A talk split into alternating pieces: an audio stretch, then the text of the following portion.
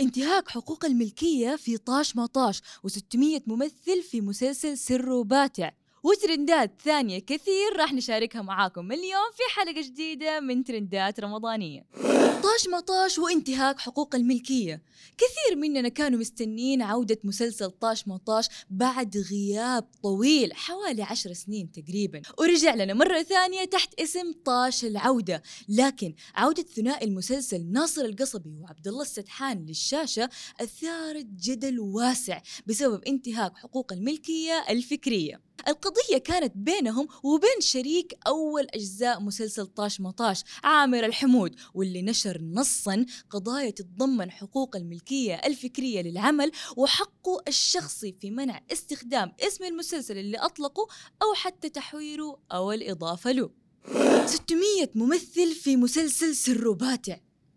كشف المخرج خالد يوسف عن مشاركة أكثر من ستمية ممثل، من بينهم ستين نجم أساسي، وراح يشارك فيه مجموعة كبيرة من نجوم الفن المصريين والعرب اللي راح يجتمعوا لأول مرة. وراح تدور الأحداث حول حقبتين زمنيتين، هم العصر الحاضر وعصر الحملة الفرنسية في مصر. وهذا يفسر سبب عدم كتابة أسماء الممثلين في تتر المسلسل، لأن مساحة تتر المقدمة ما راح تحتمل كل هالأسماء. تعاطف الجمهور مع محمد فؤاد في رامز نيفر اند وشماتتهم في ياسمين عز.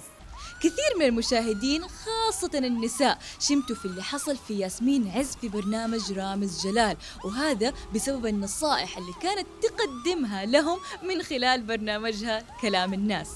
الحلقة كانت محور حديث الجمهور في السوشيال ميديا، واللي عبروا عن فرحتهم في اللي حصل في ياسمين عز.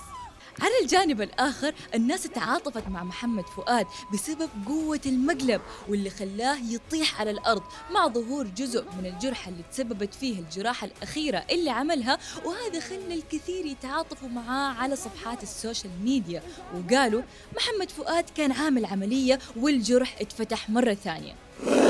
قولوا لنا عجبتكم حلقات رامز هذه السنة، وشاركونا انطباعكم.